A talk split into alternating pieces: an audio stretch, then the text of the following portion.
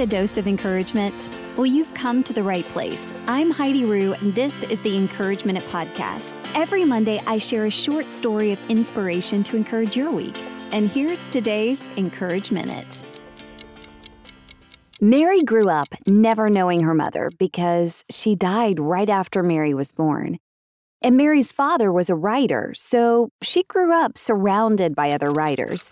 In fact, that's how Mary met her future husband Percy when she was 16 and he 21. He was also married with a child, but that's another story. When Mary was 18, she and Percy traveled to Switzerland to visit a friend of her stepsister Claire's, Lord Byron. The weather there was dreadfully cold, so the group spent a lot of time indoors and near the fire. Lord Byron came up with an idea. Let's have a competition on who can write the best ghost story. Mary grew up among writers. I mean, come on, she should have no problem. But she couldn't think of anything. She started to become anxious because every night everyone would ask her, Have you come up with the story? Have you come up with the story? She couldn't believe that she couldn't think of anything. So one night she was having trouble sleeping. And when she finally did get to sleep, she had a horrible dream. In her dream, a man stood kneeling near his creation, this hideous man that barely showed signs of life. When Mary awoke, she knew the story she'd tell.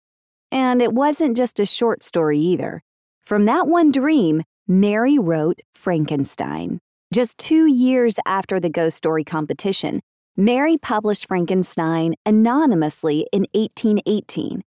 Obviously, it became extremely popular, even to this day. And Mary's not the only one inspired by her dreams. Einstein says that's what inspired his theory of relativity. And Paul McCartney, he wrote the song Yesterday from a Dream. Now, I know this may seem like a really strange encouragement, but I wanted to share because it wasn't until I read Limitless by Jim Kwik that I even knew the power or the inspiration of dreams.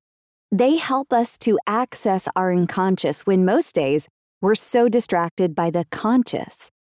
But if you're like me, most of the time, I can't remember my dreams.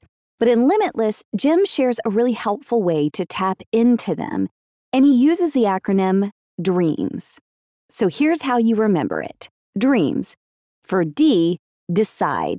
Decide the night before to remember your dreams. R. Record. Have a pen and paper by your bed. That way, you can always just, as soon as you get up in the morning, jot some notes if it was significant. E. Eyes. Keep your eyes closed after you wake just for a little bit because this actually helps you to reflect and not just immediately go into the conscious. A. Affirm. Affirm that you will remember.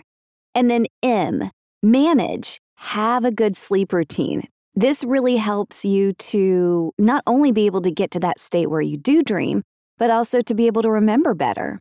And S, share. Talk about it with others. So, sweet dreams, and who knows, maybe you'll come up with something genius in your slumber. And that was your Encourage Minute. I'll have another one for you next Monday. Make sure to subscribe to the Encourage Minute podcast so you can get your weekly dose of inspiration. And if you loved this episode, share it with someone that needs encouragement or leave a review. Question, comment, or encouraging story? Just follow me on Instagram at Heidi Rue or on Facebook, The Encourage Minute. And remember, don't stop, get it, get it.